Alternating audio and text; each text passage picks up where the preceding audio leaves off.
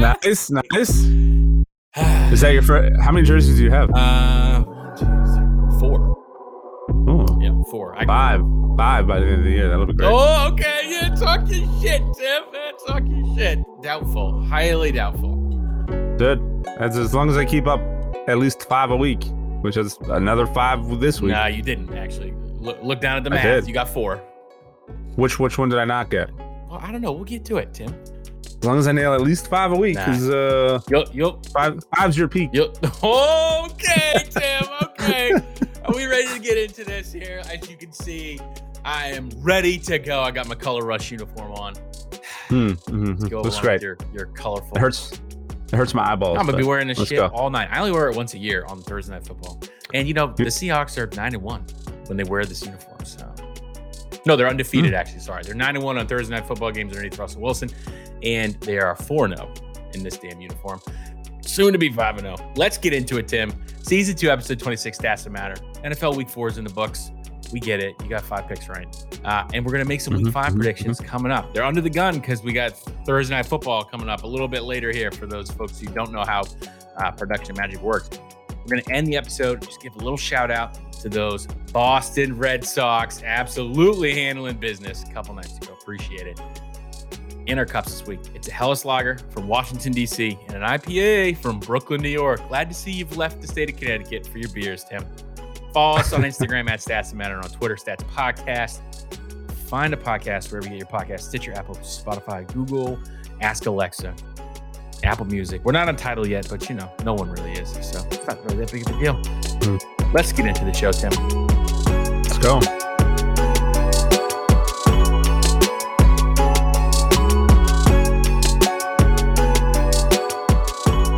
Would you like me to do the honors tonight? Yeah, yeah, yeah. All go right. ahead. I mean, you, we, we we tied in picks, so I feel like this is a cause for celebration for you. So let's go. Yeah, yeah. Well, I mean, we'll get into it a little bit later on, but Tim, uh, it's been it's been quite a good football week. Season has been pretty good. Fantasy teams are going pretty good. Thursday night football, Hawks Rams. I'm wearing the Color Rush jersey. It's my 12 fan jersey.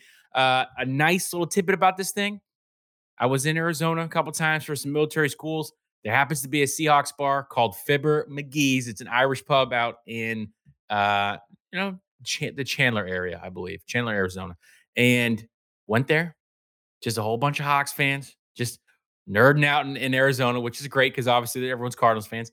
And they had a jersey raffle going away. I got uh, one of those little raffle tickets, and I got this jersey.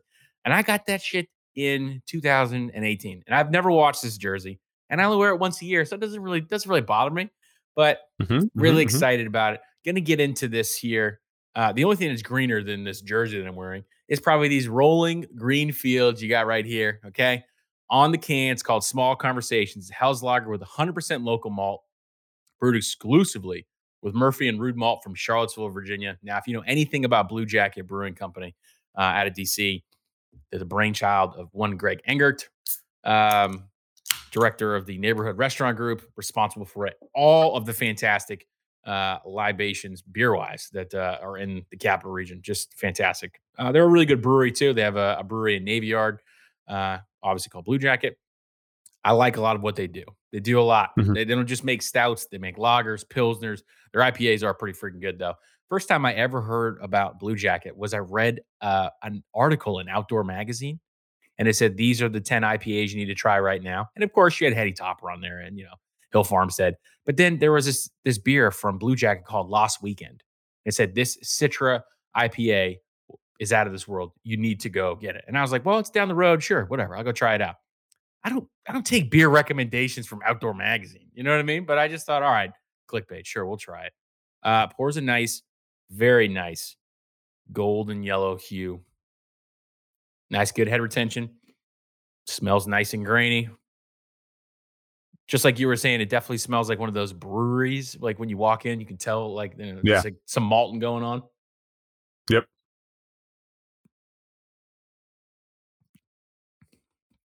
Yep. A little upset I only have one of these, but uh 5.2%. I mean, this is this is a eminently drinkable beer. Very nice, crisp, cool, calm, collected. What are all those Lady Gaga things? Stupendous, amazing, fantastic. unbelievable, right? All those things. It's it's a four one. It's it's really good. I feel like Helles Lager is one of those uh, beer styles you probably don't pay a lot of attention to because you don't know the difference between a Helles Lager, a pale lager, or a rice lager. This is pretty good, man. You, you're missing out because you're not getting this. I actually looked for a, a this week, so um, I kind of took a little interesting take on uh, on my approach over the next maybe even maybe over the next few weeks. But um, as everybody knows, a lot of these big whale uh, breweries have started distributing uh, to places all over the country, especially up here in the Northeast, and people are going to start clamoring for a lot of those. So what I thought I might do is take a little time to find some of those that you might find locally now and uh, give those a shot just so you kind of know what to uh, what to expect when you get some of those. So um, this week I have another half uh, 11 pounder. It's a double dry hopped IPA. It only comes in at about 5.8 percent. So um, in terms of most of their ABVs, they tend to be doubles and imperials and triples and all that good stuff. This one is uh, relatively mild. I went up to uh, Boston this last weekend for a little surprise anniversary weekend away for my wife. Woo! Happy anniversary! Uh, happy anniversary! Yeah, yeah. Thanks. It's a, isn't it? Isn't it uh, wild that both of our anniversaries occur on the same time? Yeah, yeah. So ours is ours is uh, a few weeks away, but I I had this like art exhibit I wanted to surprise my wife with. Um, uh, that I booked back in June. It's like this interactive Van Gogh experience where oh, yeah. animated and digital. It's did you go? It looked amazing. Did you go? Uh, it got canceled. Oh no, it got canceled. Ah. Uh, COVID uh, caused some shipping related issues, so they had to postpone it two days, uh, and we could not shift our scheduling out around to uh, be up there for it. Unfortunately, so we ended up just having a nice little uh, make it up as you go weekend uh, until my son's principal called and uh, informed us that he was being removed from school for close contact COVID oh, positive. At least, so, at least it was like, did you feel like a little bit of relief? You're like close contact COVID instead of like, Mr. Cronin, your son punched another student in the stomach or in the face. a little bit, a little bit, or you know, any any million things worse. So I actually I had like Trillium on my to do list, and it kind of sort of shifted everything around. But I did have some Tilted Barn. I found that on draft up in Massachusetts, which uh, is surprising because that is not one they typically have on draft anywhere um, that I've seen, at least not down here. So that was pretty cool. But anyway, um, back to this beer 11 pounder. yep, 11 pounder. It is, you know, typical other half, hazy other half. smells great.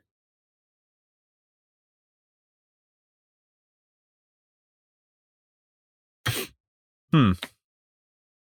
So that one, it's it's based off of the smell. It's not what I was expecting.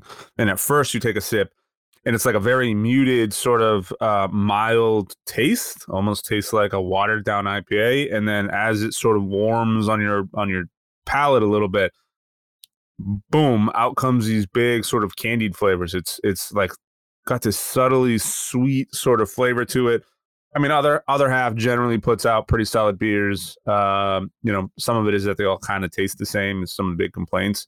This one, this one is um, this is for for just a regular double dry hopped IPA. This one is is really solid. It uh, I get almost like no bitterness to it.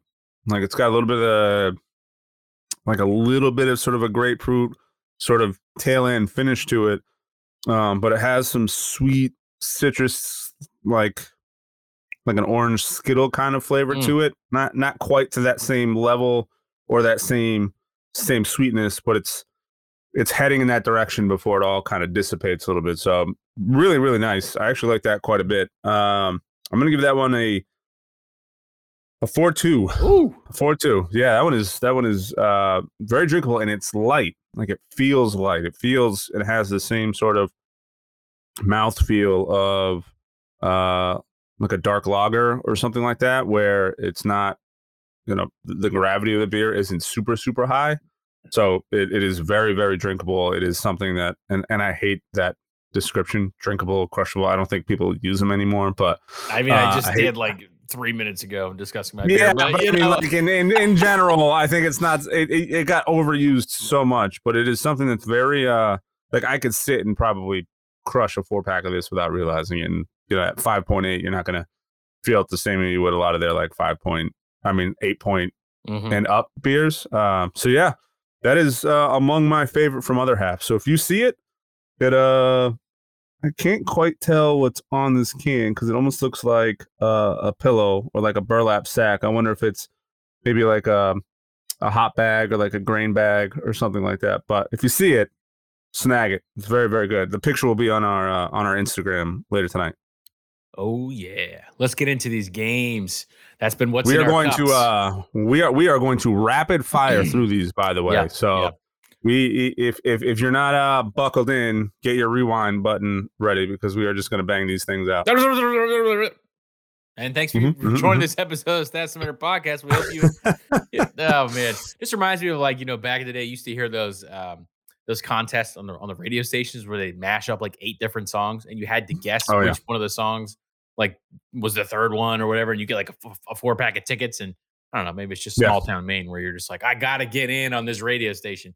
Uh, shout out to or or or even worse the uh uh the legal disclaimers at the end oh yeah, where they just rifle off like all the legal jargon but y- they do it in like 10 seconds or less no purchase necessary. yeah yeah Yeah. anyway moving on Correct. Same. some Let's of the same things apply to this podcast. Void void where prohibited. No purchase required. All right. Thursday night football. Jacks. Cincinnati. I said hashtag Joey roar. That's what happened. A battle of the two number one picks. James Robinson for the Jaguars finally got going, and a whole bunch of crazy shit happened to Urban Meyer after this game because he a didn't follow the team back to Florida. He stayed with his family in Ohio, and there was a video of a young lady attempting to lap dance on him, and you know, he trended on Twitter this weekend. I, I don't know. The Jags got a lot going on. James Robinson is back involved. My fantasy team thanks him for that. Way to go. I got to say, though, it looked great.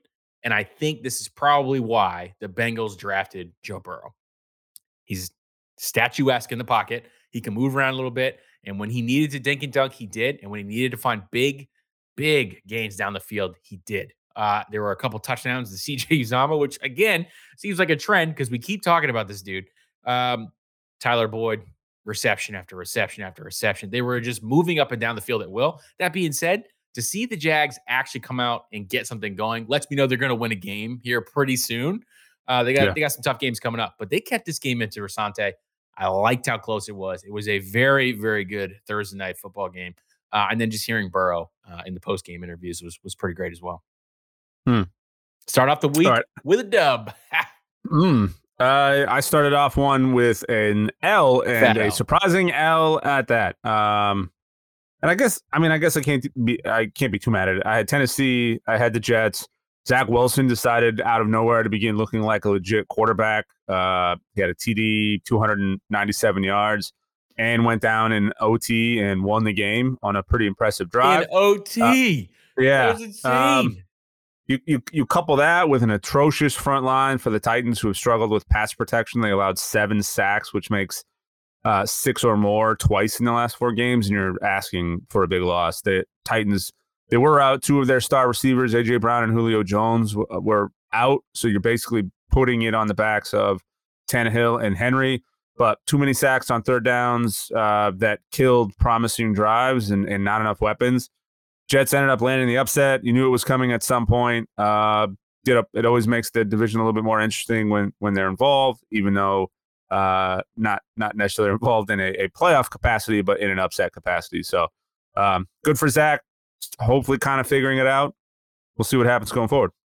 It it was it was pretty great, fantastic. All right, Kansas City, Philadelphia. I said, look, this is going to be KC, and I didn't think Philly was going to be close. To be honest, the final score made it look a little bit closer than it really was. Um, Mahomes now tosses no look touchdowns underhand like a dodgeball.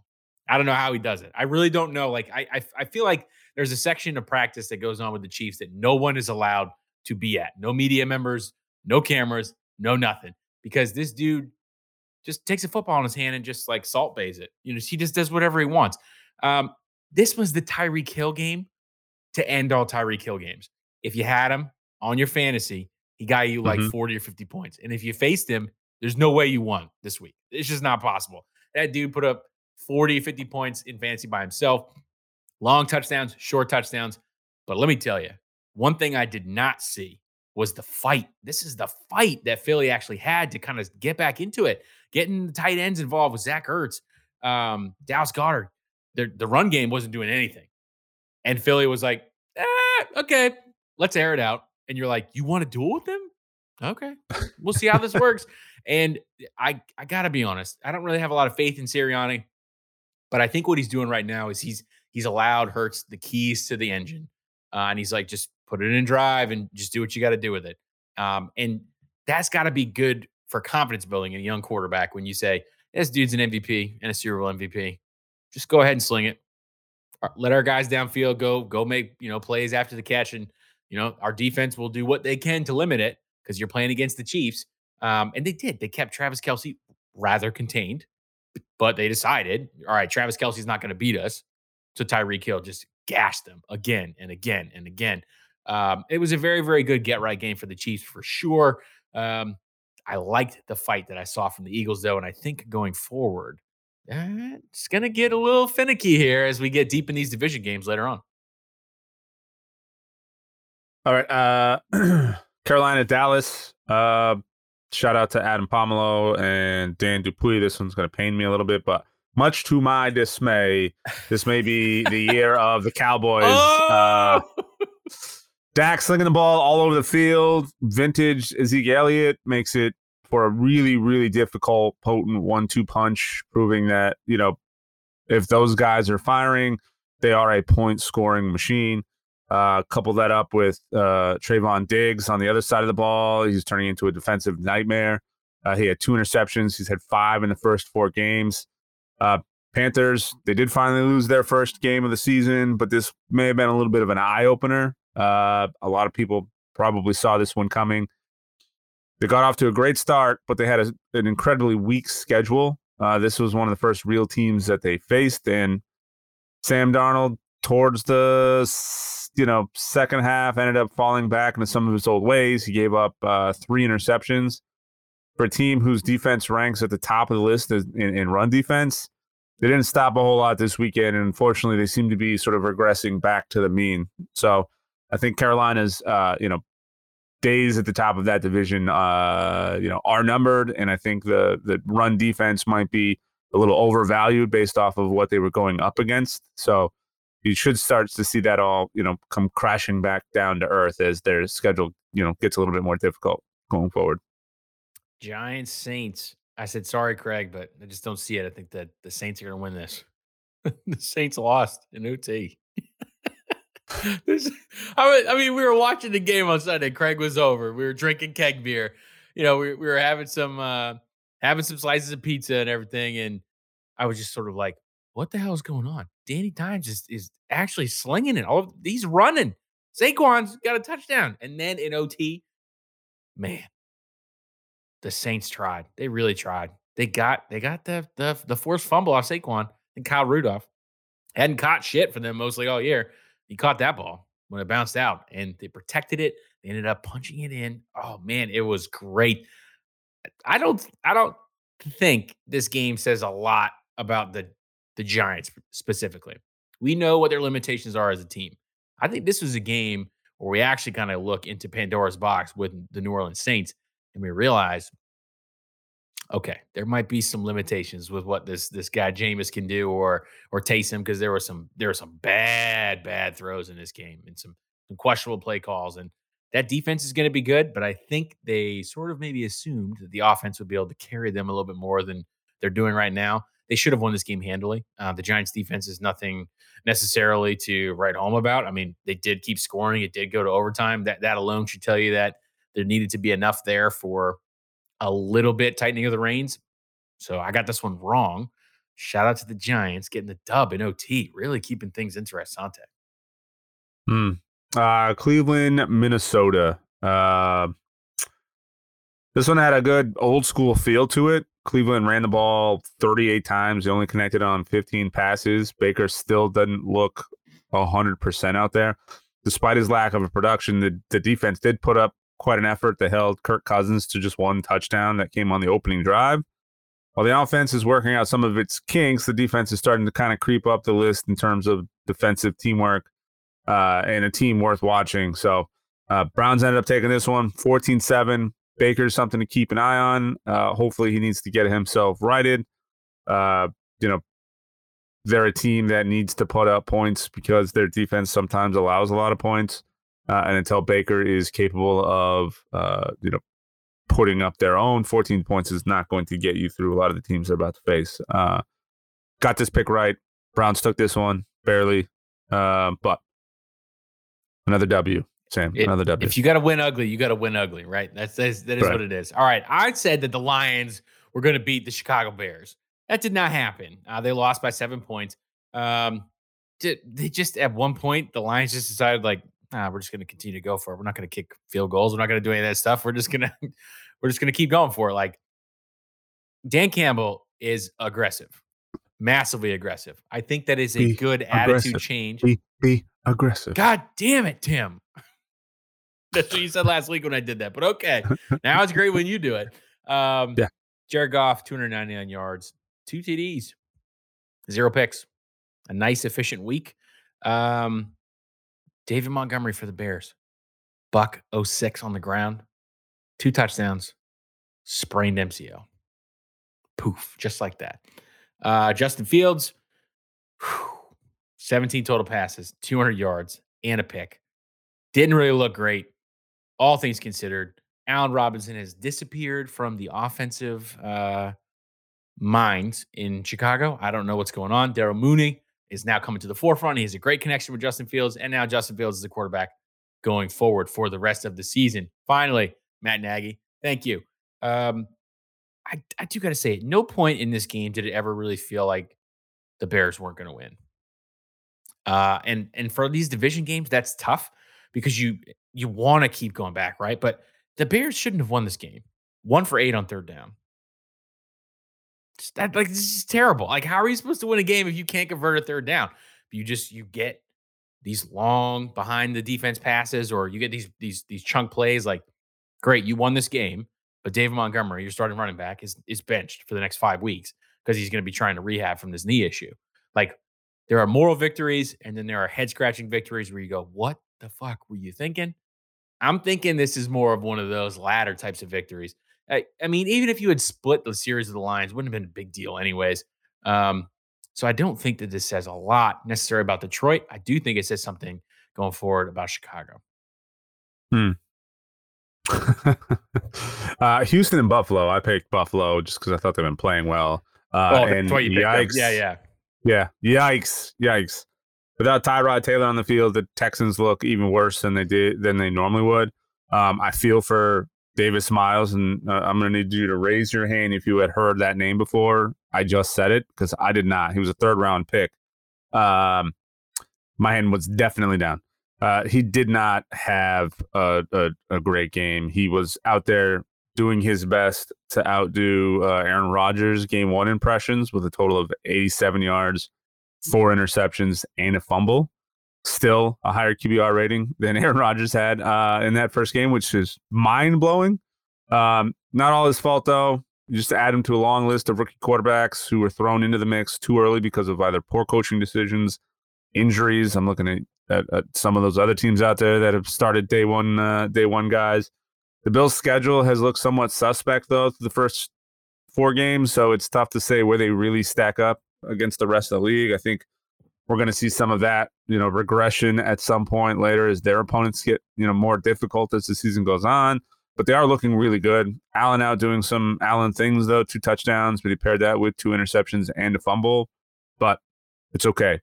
Houston did not know that they were there to uh, play a football game this weekend and uh, lost 40 to 0. Oh, No points, oh none. yeah.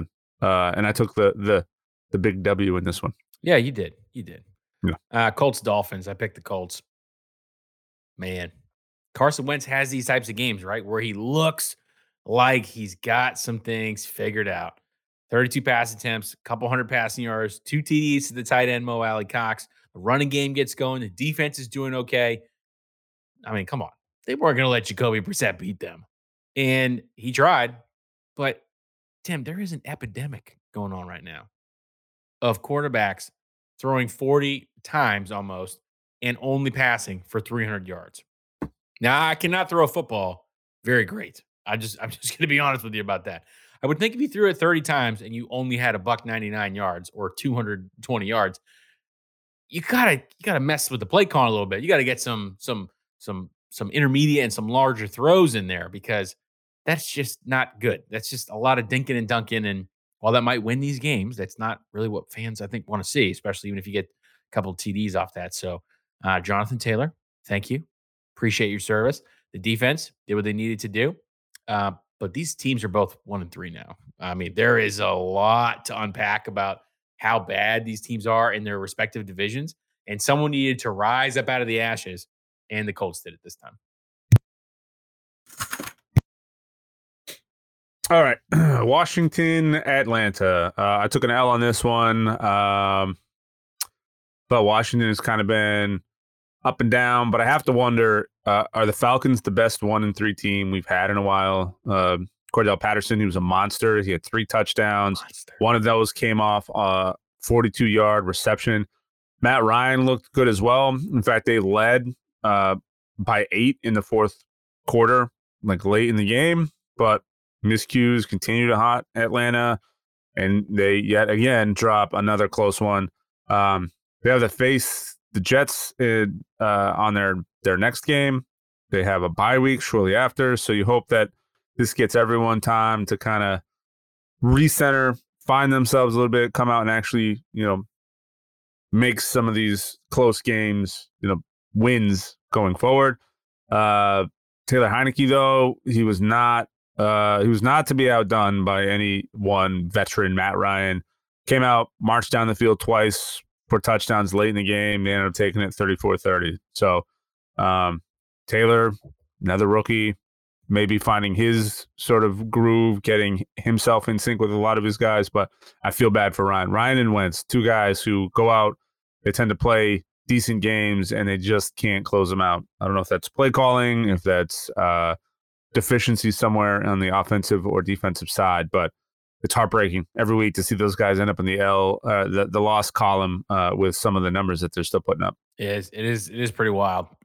Moving into the four o'clock games now on Sunday, uh, Cards Rams. I said Rams because I, you know, we're we're all victims of causality, and what had happened previously was cause and effect, right? The Rams manhandled the Super Bowl champion, so I'm thinking they're gonna handle the Cardinals. They got thrashed. 37 to 20. The Cardinals eh, used this game to firmly say Kyler is an MVP candidate. Stop saying Kliff can't coach this team. And by the way, we might have had holes in our defense before and our offense, but we don't have that anymore. So get ready. Uh, it's not a full blown coronation tour, but I was shocked. I thought this game was going to be a lot closer than it was um, especially for you know Kyler. I mean, he's so electric when he decides to run around and uh, keep plays alive, and he did that a lot in this game, and that's got to be frustrating for the Rams because this is a team in your division. You should know how to kind of get a stamp on this dude. You sacked him three times. You don't sack the opposing quarterback at all. Yet Arizona compiled 465 yards. At some point, any good any defense, no matter how good it is, is gonna feel beat down by that eight for 13 on third down, almost automatic. Kyler just continued to keep it going.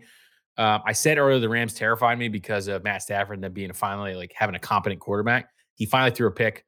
He came back down to earth a little bit. He does not come back down to earth. Kyler freaking Murray. That's not okay. I'm very scared by that. Um, at no point in this game beyond the first quarter did I really think that the Rams had a shot at winning this game. And I just kind of kept checking back in and watching, you know, clips of the game and just going, fuck. Could you like fumble here? Could you like throw a pick or something? You know what I mean? Like, and it didn't happen.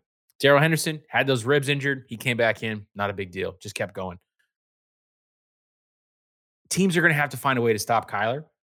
And I don't think now in the first third of the season quarter Seahawks of the season in San Fran. That they uh, to do it. Woohoo! That's terrifying. Uh, this one is actually a lot closer than uh, I was expecting. The Seahawks have some big questions on both sides of the ball, but right now the defensive side of things is looking a little sus. Uh, in a game where they had some vintage plays by Russell, it was a lot closer than it should have been with Jimmy G playing injured on top of playing with some major inconsistencies. Trey Lance came in to pitch relief and tosses the ball 18 times for two touchdowns and 157 yards. Yeah. Lit him up. Yeah. Uh, Not good, Bob. coming in. Not good. Uh, the Niners, they have their own struggles r- that they need to worry about right now. The big questions going to be at the quarterback position. Jimmy going down again uh, with another injury. He's expected to miss a few weeks. The young gun comes in. Trey Lance ends up stepping up and he learns quickly and starts to shine. We may not see him get rushed back at all when he does come back. So Lance is a ground threat. Uh, Jimmy G is to an extent, but because he's somewhat injury prone, you kind of hold your breath every time that happens. Um, I think this one could make uh, for a pretty ugly scenario a few weeks from now uh, when Jimmy G tries to come back based off of how well Trey Lance performs over the next uh, over the next few weeks.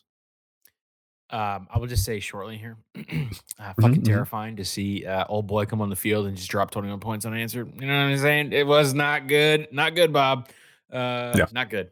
okay. I I dropped. Uh, I did just drop uh, Seattle's defense on two of my teams. Well, So, you know, you'll you'll, RIP. you'll you'll be missing out because they're they're going to get it around. Uh, okay, Pitt Green Bay. Tim, did you see the GIF from the game this weekend where Aaron Rodgers attempted to catch the Steelers defense with too many men on the field so he get his free play, and Tomlin called a timeout so he couldn't do it, and then there was a little like, uh, uh, almost got you between the head coach and the quarterback. Big Ben, I, I have, Big Ben not seen it. looks terrible. I'm gonna throw I'm gonna throw some hot, hot, hot garbage out there as a take. Big Ben should retire this season at the end. Hmm. And uh, the Pittsburgh Steelers should just go ahead and call one Aaron Rodgers and just say, What do you want? How much will it cost? Would you like X, Y, and Z things to come lead our team? And the Pittsburgh Steelers would win a Super Bowl easily. Uh, this game was crazy. Rodgers had a rushing touchdown. He had a passing touchdown too. He's looking like he's getting some things back together. Pitt tried to stay in this game for as long as they could. I I think Pitt has a very very tough schedule coming up, um, Mhm. and just even the, the division games are going to be tougher anyways because just because of the quarterbacks they have in the, in the division they need to face. The only thing I'm worried about in this game is that Aaron Jones kind of came out a little little banged up. That's it. That's the only thing I'm worried about. Green Bay, I don't think for a second was worried about losing that game. They were in complete control the entire game.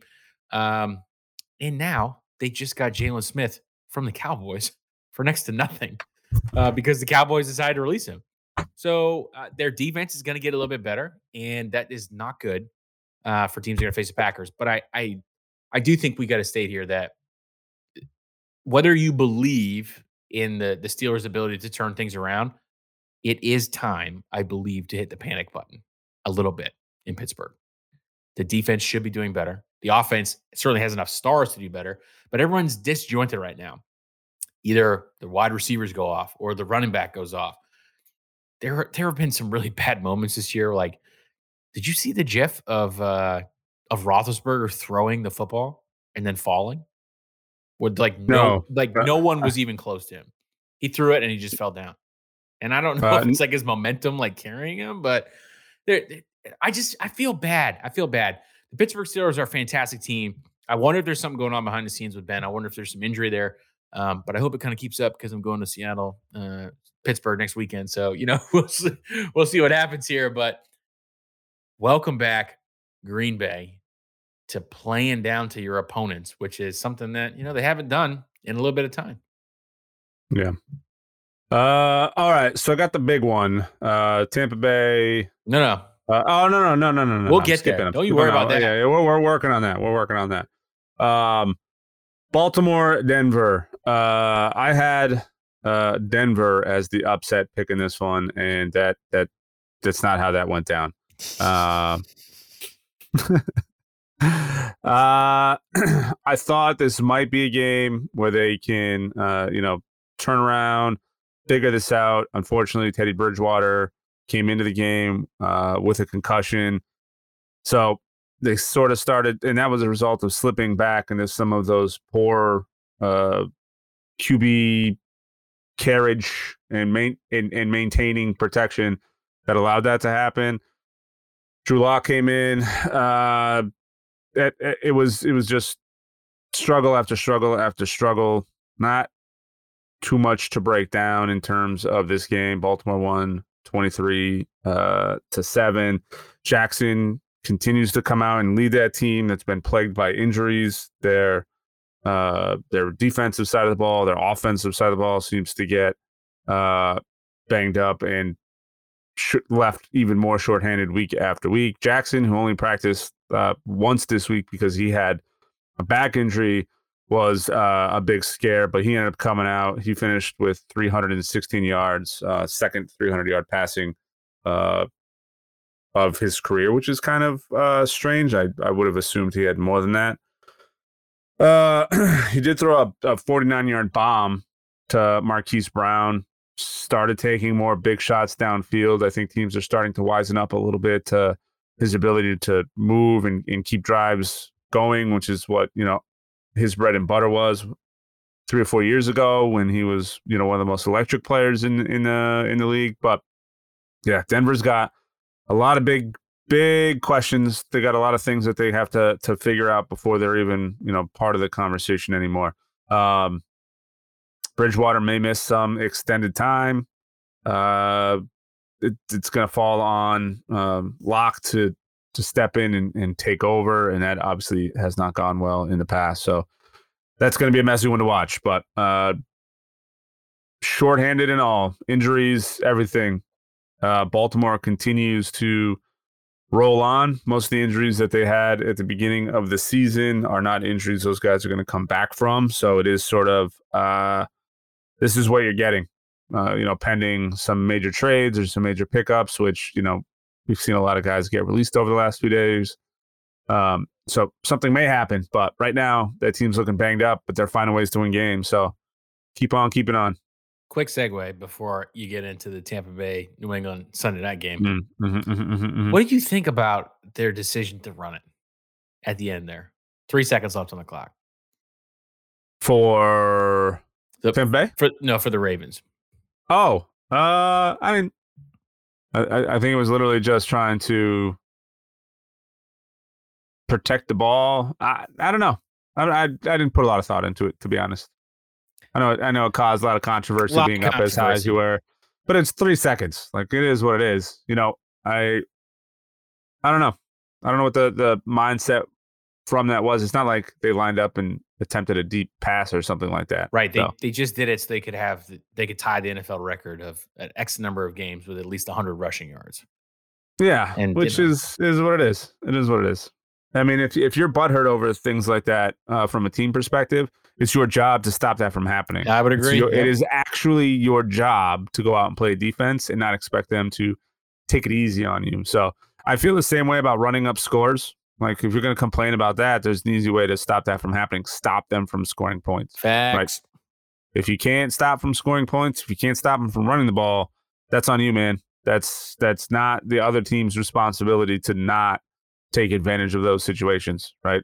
You know, everybody who's out there playing is taking into consideration fantasy points. A lot of them play fantasy as well. A lot of them have uh, bonuses that are tied to their contracts in terms of performance bonuses. So, I mean, you're you're grown men playing a professional sport whose job it is to either score points or prevent a team from moving the ball. If you're failing to do so, it's not up to the other team to just stop doing those things because you can't stop them from doing it. So, yeah. All right, Tim. Yeah. Well, bring us into the Tampa Bay New England game. Uh, the game that I put a, yeah. a, bottle of three Fonteinen on, saying the Patriots would not score 21 or more points, and psych, mm-hmm, they mm-hmm, did mm-hmm. it. Ah! yeah, I, I, like how you're coming out here pretending to be a prophet when it was way closer than what you thought. Yeah, and there's actually some there's actually some theories about uh about that where um and I, am not necessarily buying any of them, but there is a, a segment of you know social media who thinks that there may have been, you know, because both Belichick and Brady were nothing but complimentary to each other after the game. That in attempting to kick the ball from that far, it didn't necessarily give the impression that they were purposely losing the game, but it gave them a good op- opportunity to lose the game so that Brady could go on and the records and the win and all that sort of stuff. So um, I don't know if I'm buying into any of that. I do think it was a little suspect that Mac Jones seemed to be moving the ball really well, and in third and short, I, I don't I don't think they gave up the game. That's not what I'm saying. But I don't what I don't understand is why Mac Jones was doing a great job getting the ball all over the place and getting them downfield.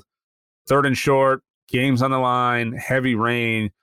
You're going to put it on your kicker. I know he made 36 in a row, but a 56 yard field goal in the rain in the rain yep. is is a lot to ask. So I was a little surprised that they that they didn't attempt to do any sort of either trick play or something, try to catch him off sides. Nothing. They literally just sent the team out and had him had him kick it, and they still, to their credit, almost won. It it donked right off of the the lower left upright, and it was uh was heartbreaking. But in terms of the game itself, in my opinion, I think it lived up to all of the hype. Everyone's going to look at that score. It was 19 to 17 and think that like, oh, this was a boring game.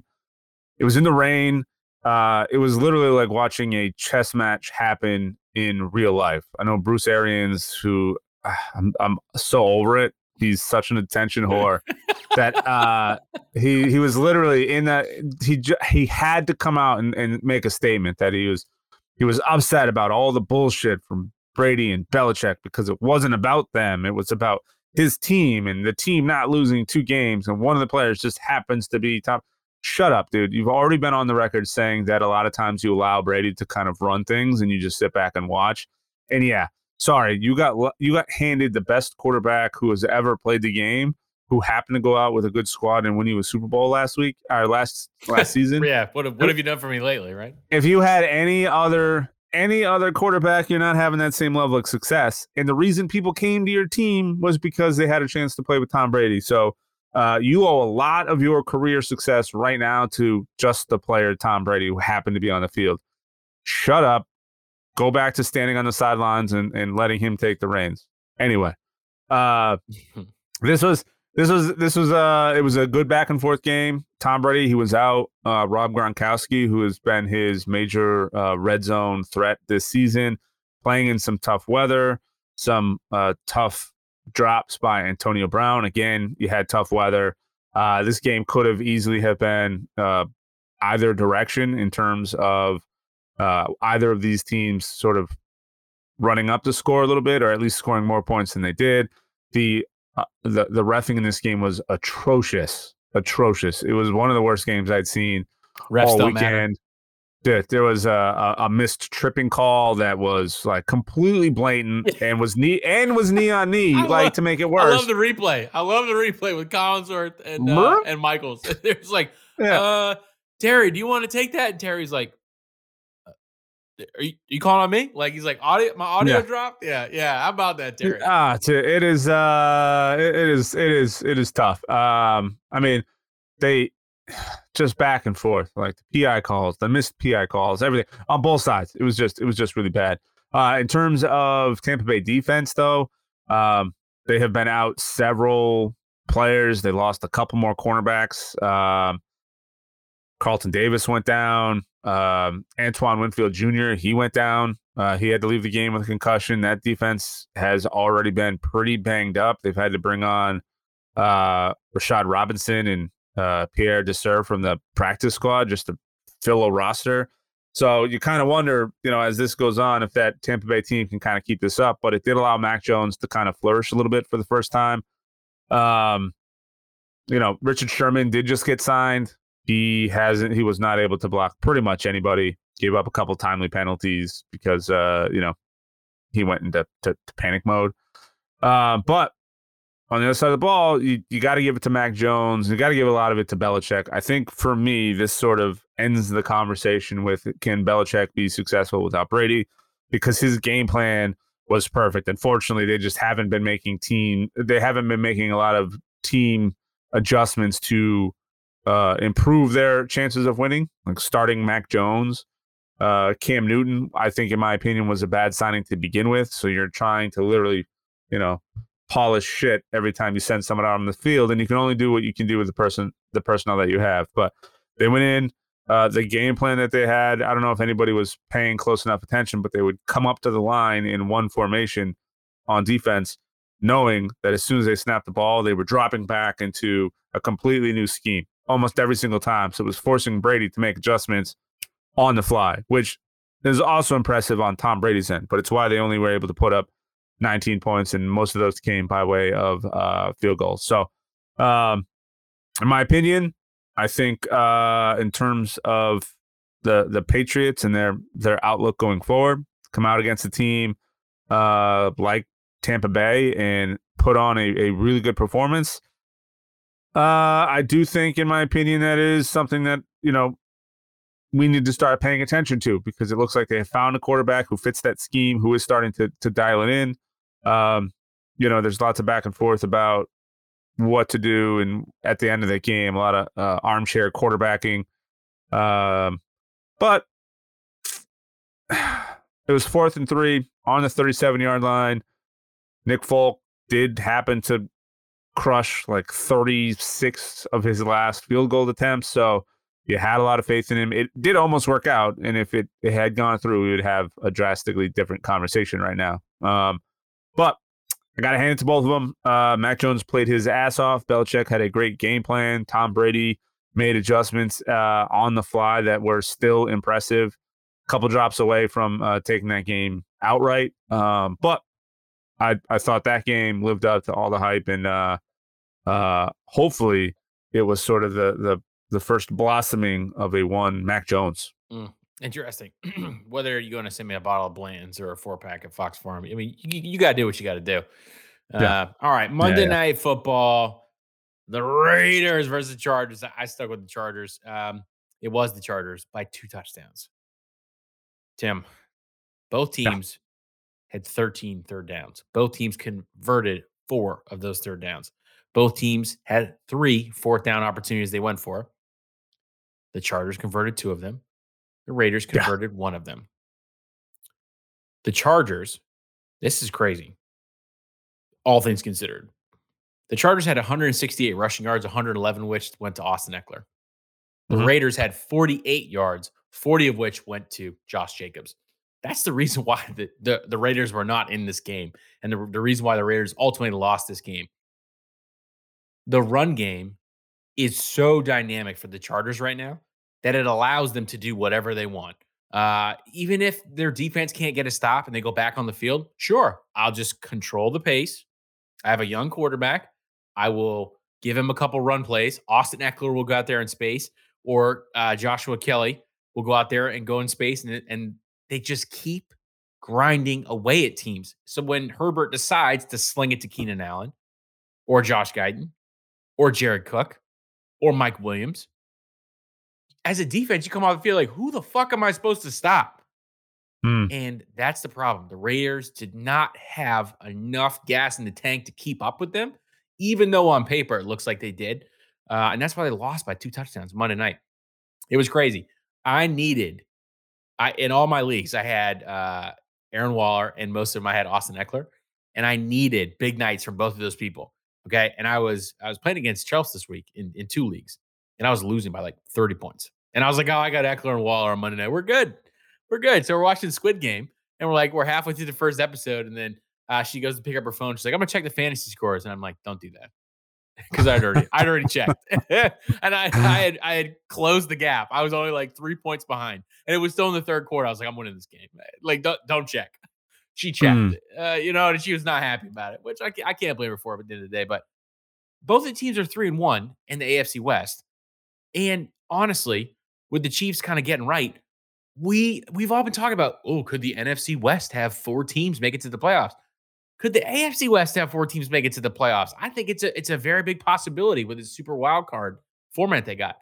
Now the Raiders got to continue to string it together. Like this is what happens. They they they start real real hot. They get punched around a couple times and they fall apart. Mm-hmm. The Chargers know they have to face them at least one more time.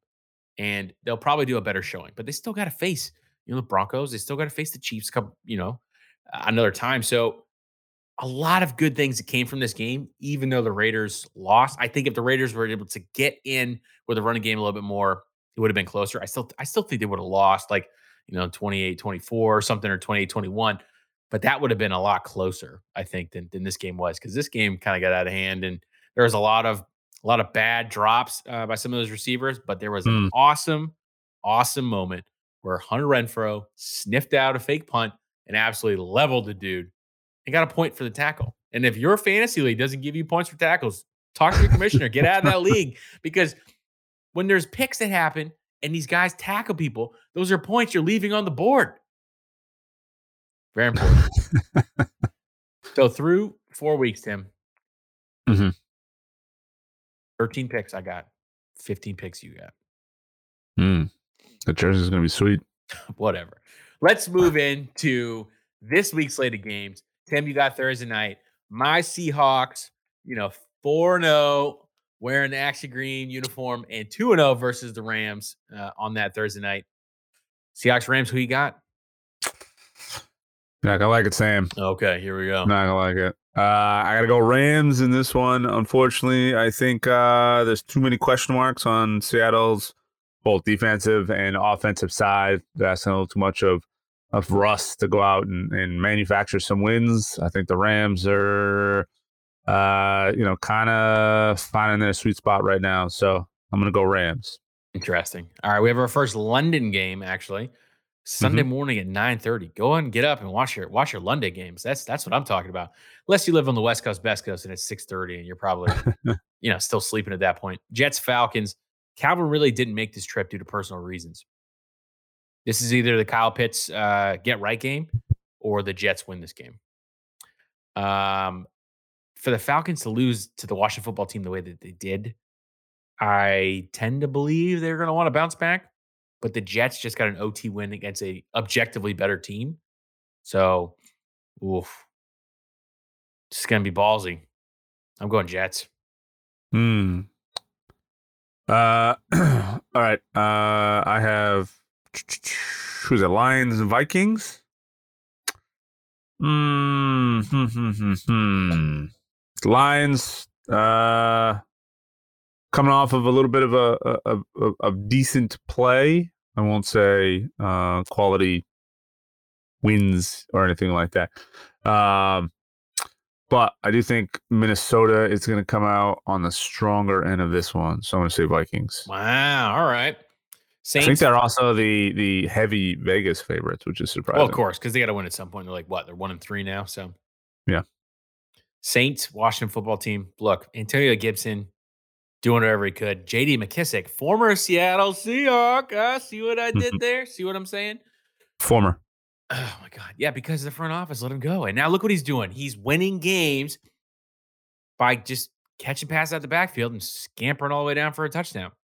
It was a great story the Saints have a better defense, I think, than the football team does at this point. I think this could potentially go to OT, but I do think the Saints will squeak this game out. This is. I'm not even gonna, I'm not even going to spend too much time analyzing this. It's Patriots, Patriots, Texans. It's Patriots.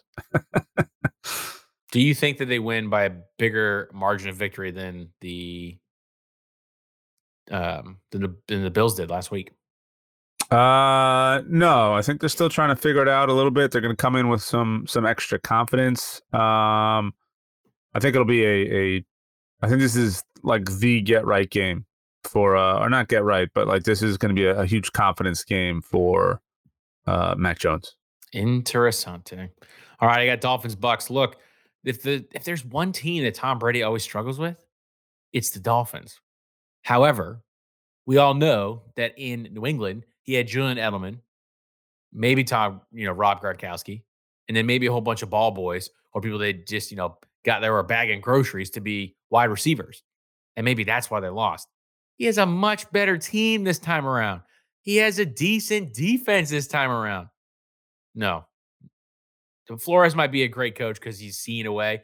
But if Belichick can't stop him, Flores is not stopping him. Mm-hmm. Packers Bengals uh, as of late. Rodgers and the Packers have been playing, you know, vintage Rodgers football. Uh, the Bengals are getting back on track, but still have some uh, some some gaps to fill and some improvements to make before I would pick them in that one. So I'm going Packers. All right. Broncos Steelers. Teddy B with a concussion. Anytime you're asking Drew Lock to lead your football team, it's going to be tough for me to pick you. Steelers, like I said, have got to be at the point where they're going to hit the panic button here pretty soon if they haven't already, uh, which means this is a must win game. Now, who am I more scared of? Melvin Gordon and Javonte Williams and Drew Lock, or Najee Harris, Juju Smith, Diontae Johnson, who's probably going to be healthy, and Big Ben. It's not even close. And that's even before you look at the defensive side of it, which obviously is going to go the way of the Panthers. So, sorry, not Panthers. Why did I say that? go the way the Steelers. Mm-hmm. So that's who I'm picking. Steelers. Uh, Eagles, Panthers. That's why is, I said that because yeah, yeah, read the wrong line. uh, Eagles are one and three. Panthers are are three and one. They're still without McCaffrey. Still, like I said, looking a little uh, looking a little suspect in terms of what their previous schedule was. Um, hmm, I think, I think Sam Darnold coming off of a little bit of uh, uh, of a poor second half last week is going to find a way to bounce back against uh, an Eagles team that still hasn't quite figured out you know who they are or what they're doing. So even without McCaffrey, I know he's listed as questionable, but I'm not banking on that. But I'm going to go uh, Panthers on this one. It also helps that they now have a nice cornerback. Yeah, this is true. In this uh, is true. In Gilmore, Stephon Gilmore. All right, Titans, yeah. Jags. Look, the Jags are going to win some games this year. Okay, I keep saying it. Not against the Titans though. All right, AJ Brown and Julio were both out last week. The Jets capitalize on that. The Titans are not going to lose back to back games, and they're sure as hell not going to lose one to a division rival. It may be closer than some people are hoping for, but it's going to be the Titans. San Diego Chargers and the Browns. You mean the Los Angeles Chargers? Oh, sir. The Los Angeles Chargers. What did I say? The San Diego Chargers. Oh, the yeah, freaking sorry. Phil Rivers San Diego Chargers. yeah. Uh, Browns Chargers, I think uh, Baker is due for a uh, comeback game.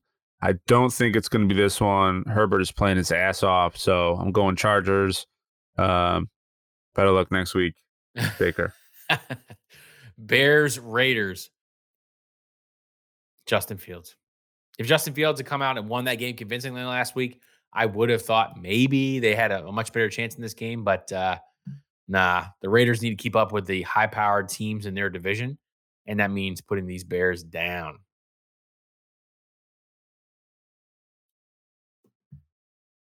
Uh 49ers Cardinals. It's Cardinals. really? no no analysis. I wait, you don't think so? You just went off about Murray and how he scares you and everything. We got a 49ers. That's that's my NFC West bias, but you know, you you're watching all these games. You tell me. I, I I think uh I think I think San Fran, you know, they're trying to figure out the quarterback situation. They're marching out uh, you know, their backup right now. Uh I, I mean, I, I would be okay if, if this ended up being an incorrect pick, but in, in my eyes, that's that's an upset if the Niners do come out and win because I think Cardinals are playing I think the Cardinals are playing uh, very well right now. Uh, and if you got a team that's you know a little banged up at the moment, it's a good opportunity. I would agree. All right, Giants Cowboys. Look, it was great that the Giants beat the Saints last week in OT. It's really good for a moral victory for their team, but they're not beating the Dallas Cowboys. Sorry, Craig.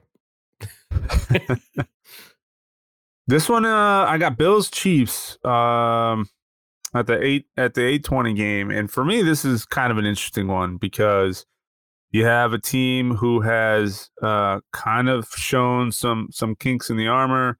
Uh, they've put themselves in position to lose a lot of games. They have lost uh, several games, so ah man, this one for me is a tough one because you know my gut is saying the Bills will continue to ride this in and you know continue on based off of the confidence they just got from going up against Houston. But um, um, I mean, I, I, I guess I gotta go. I guess I gotta go Chiefs because it's the nah. Fuck it. Let's do the Bills. Oh Bills. snap! All right. Even this is though, this is this is one of my upset picks. I know. Even though it's a rematch of last year's AFC Championship game in which the Bills lost, but you know, no big deal. Yeah, but how, but how many games did the uh the, the Chiefs win last year? And currently they're sitting at two and two. It's true. So. It's true. Yeah. All the best teams are two and two. The Titans, the Seahawks, the Chiefs. Okay, just the way it is. You know who's not two and two? Oh my god, whatever. The, the Buffalo Bills uh, and and the Arizona Cardinals. Okay, we get it, Tim. All right, Monday Night Football, Colts Ravens. Would love to say Colts have a shot in this. I'm a realist. I live in the real world, not the Matrix. Uh, so it's not going to happen. Uh, the Ravens have got to figure out how the running game is going to metastasize going forward outside of Lamar Jackson. I just don't see I don't see a world in which the Colts beat the Ravens at this point. I just don't. So I'm going to go Ravens. Fair enough. Fair enough. And now we'll do it for our week five picks. Let's talk a little bit here before we get out and finish this episode of Stats No Matter podcast. We got to talk Sox Yankees.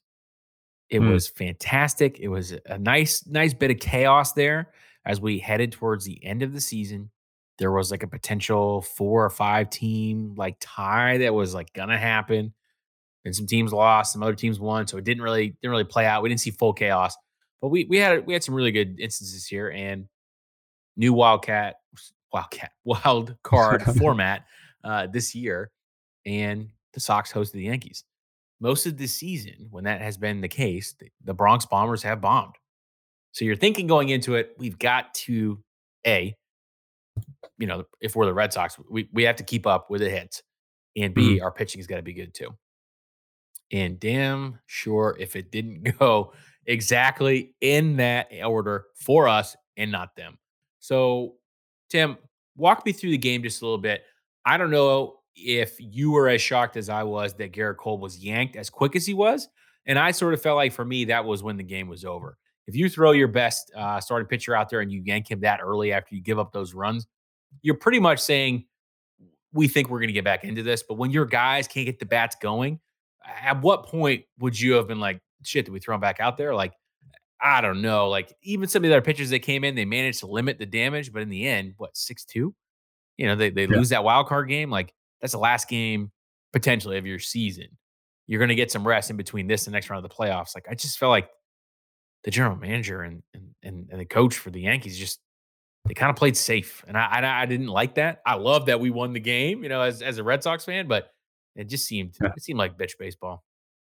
Yeah, something. Uh, I mean, something lit a fire under the Red Sox when I saw JD was not going to be in that lineup. I got you know very concerned immediately off the bat. Uh, he's one of our better hitters. Um, you know, he's sort of been one of those staples in the, the offensive side of that team. Uh, but man, they came out and they they played incredibly well. Our bullpen pitched well, and for me, the biggest question mark for the Red Sox is always the bullpen. Despite some of the you know the the holes in the the lineup or or maybe some weak points on you know the fielding side of the ball, their pitching has always been suspect. Uh, and to see Eovaldi come out and pitch like a man postseason, on fire. The dude yeah, has two. Tommy Johns, and he's out there throwing pitch after pitch after pitch and just getting hype. And you're ah. like, this is the Eovaldi we saw a couple years ago in the series. Remember, when yeah. that was that super long game? Uh, was it against came the Dodgers? In, yeah, he came like in uh, six. Yeah, he came in uh, six innings of relief and pitched like a, a, a starting effort. Uh, and this this game was uh, identical to that. He was throwing like 99 mile an hour heaters. It was super impressive to watch. And then you know, anytime you have a a pitcher who's on fire like that, and you see him get pulled, and they move to a, a, a, a bullpen that has some big question marks. But man, those guys did, you know, did work. Right, you had that relay play from center field to home uh, that saved the run against the Sox. You had You had Stanton hitting the ball, you know, against the top of the Green Monster. That was another one. Um, you know, that's the quickest way you see a, a, a clear home run ball quickly turn into a single, and that's something that tends to to happen only at Fenway, for better or worse. But um, I, I mean, it was it was amazing. I was uh, excited throughout the entire game. Uh, shout out to my brother-in-law, uh, both my brother-in-laws and my my father-in-law. I had sent them a text message saying they're all Yankees fans and said, "Hey, good luck, guys. Uh, we talk sports pretty regularly." I said good luck, and not ten seconds after that text message went out, uh, you know, the Sox hit that first home run. uh, and I didn't realize I was on a, a, delay. I was about a minute and a half behind in game, so they had already seen that home run. Oh, so it looked oh. very much like I was talking rubbing, shit, rubbing um, it in their face.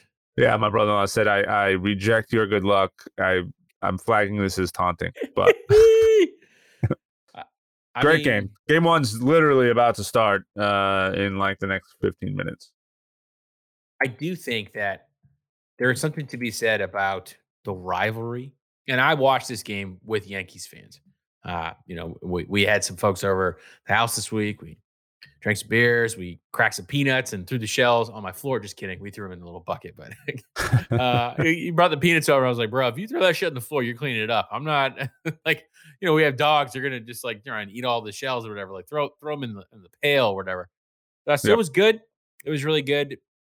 It was great to see something that I don't think a lot of uh, non-baseball fans sort of understand, and they, and they definitely probably take for granted. That's that. This is what I'll say about that.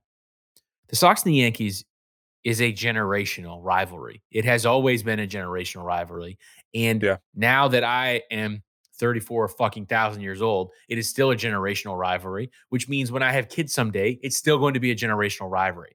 I don't know if it's the hate because of a status, because one's clean cut and one's, you know, got beards or whatever it is when the pinstripes and the Red Sox are going at it, baseball is a much more entertaining and a better sport. It just yep. is.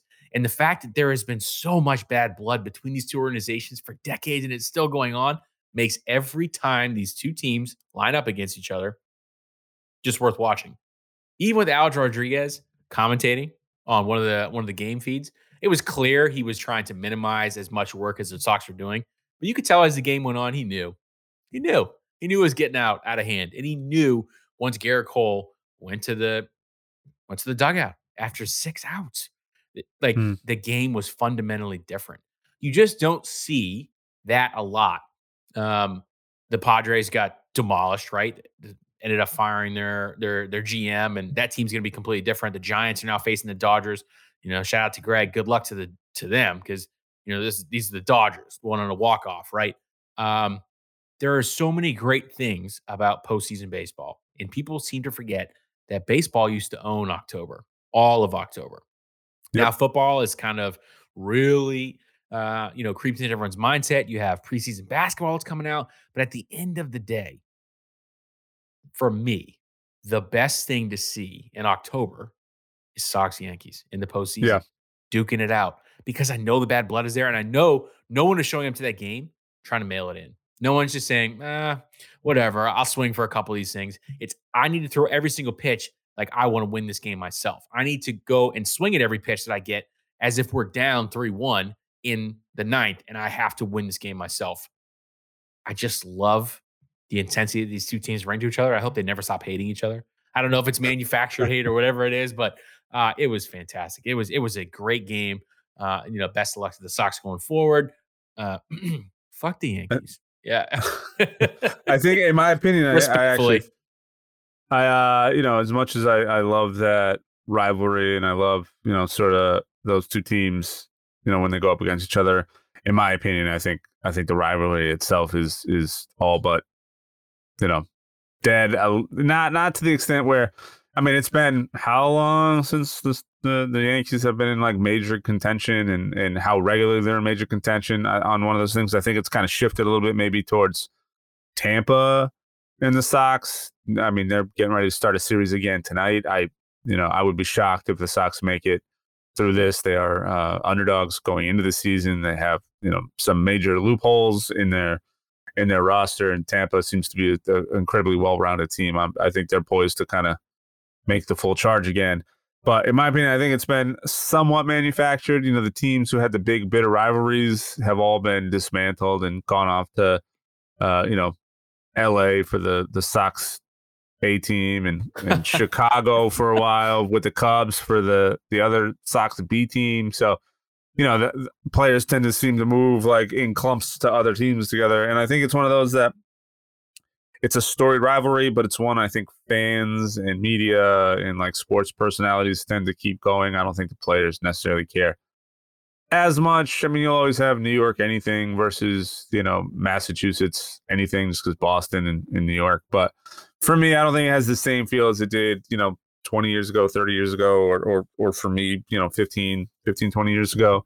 Um, still fun to watch. I do like the artificial ramping up of it, if you will. But, uh, I don't. I, it, it's kind of lost its feel to me a little bit. I think there are other teams that we tend to kind of butt heads with a little bit more these days. But uh, it is great watching them bounce the the Yankees out. And I think if these things continue to happen year after year, you know, then you might start seeing it kind of rekindle some of that uh, animosity towards each other. But this is a back and forth season. Glad it went the way it did. Um, I, I don't expect the success to go on that long. I would love to be pleasantly surprised and for them to, you know, tell me to shut up and, and continue playing incredibly well. I just think Tampa is too well rounded of a team. I agree. I do think though that even while people might not understand where these two teams are at and who's the better team right now, you don't have to be a Sox fan for a couple years to never forget it, never see that uh, that postseason loss, and never say, they handed us a loss in the 2000s that they never should have. So we need to be the reason that they leave the postseason the next three, five, seven, ten years. And that's that's what's been you know happening lately. The Sox have been ultimately responsible for putting one of their rivals out of the postseason, and that's just yep. something you just can't you can't help but smile at. Um, shout out to Jess Janovich, who's actually married to Tom Brennan, a Yankees fan, hardcore. I'm sure Jess was at that game too. I'm just so jealous because yeah, she works. She was, she was at the game. team. It's just, it's just absolutely crazy. It's good. Kyle, Kyle, my wife, is a uh, a Yankees fan. Her whole family, they're all Yankees fans. So it's, it's a fun little way to kind of go back and forth with each other. Ooh, it is very good time, Dade. One last thing here, and then we'll finish mm-hmm. up this episode. Stats to matter. Fury Wilder three is this weekend. Are you watching it? Uh, of course. Okay. Of course I am. I'm. It's a, it's a good thing you're sitting down. I'm glad you're sitting down. Okay. Hi, it me. Yeah. Boxing fan. Yeah. Yeah. No, no, I'm not a boxing no. fan.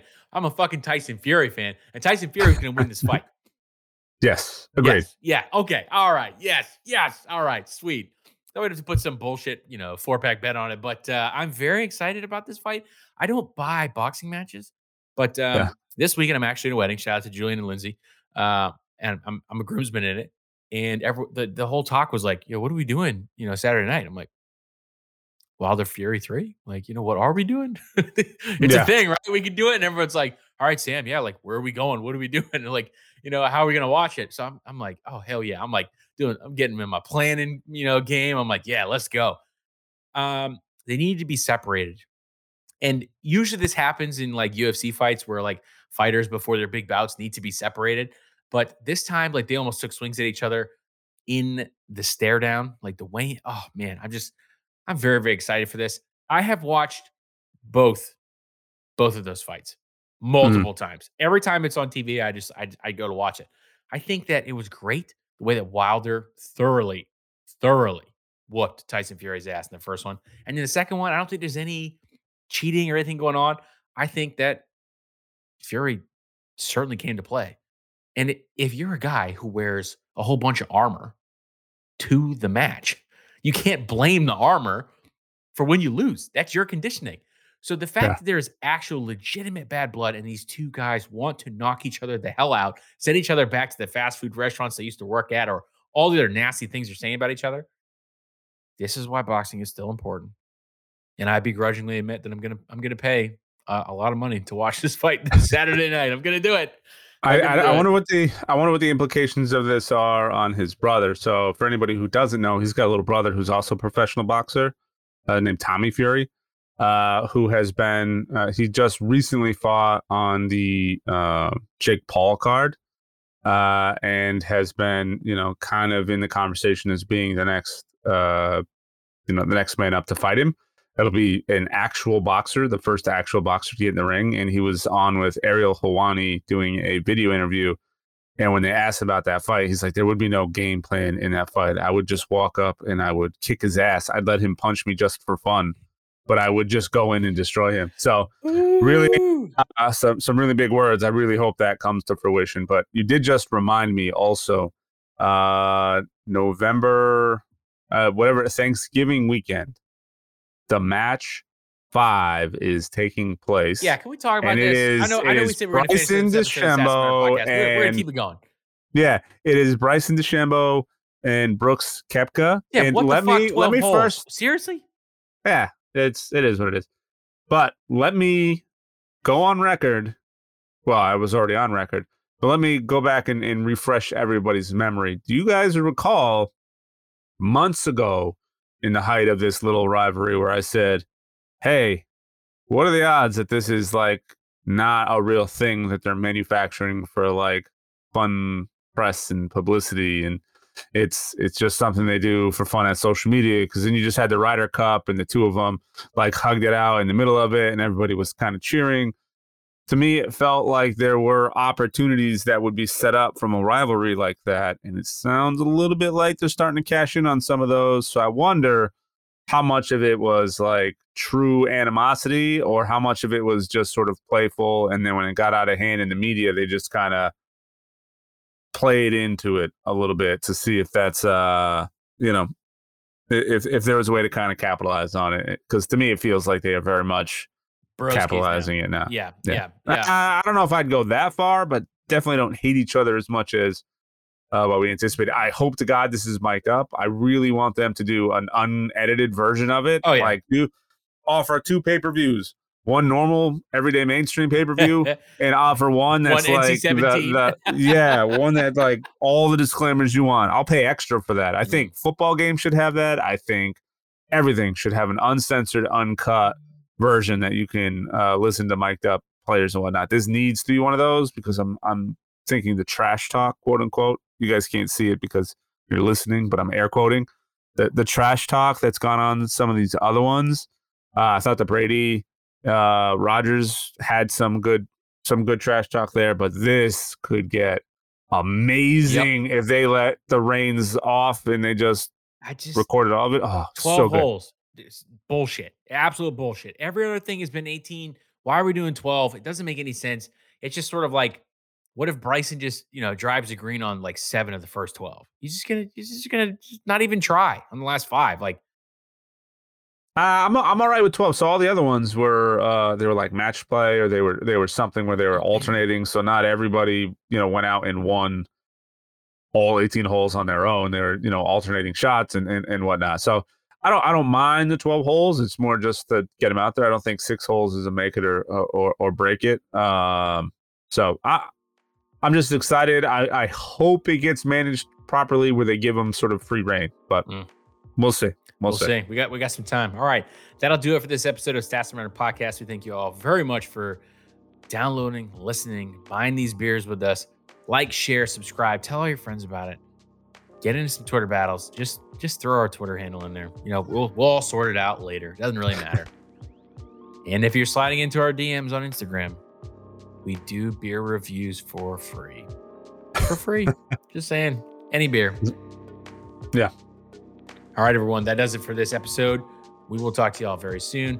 Tim, you're going to get the first pick wrong of this week with the Rams because they're losing to the, my Seattle Seahawks. Let's go. I, uh, for your sake, I hope that is correct. Unfortunately, I think you're in for a, a bummer of a night. I'll, I'll pour one out for you later. Peace, everybody.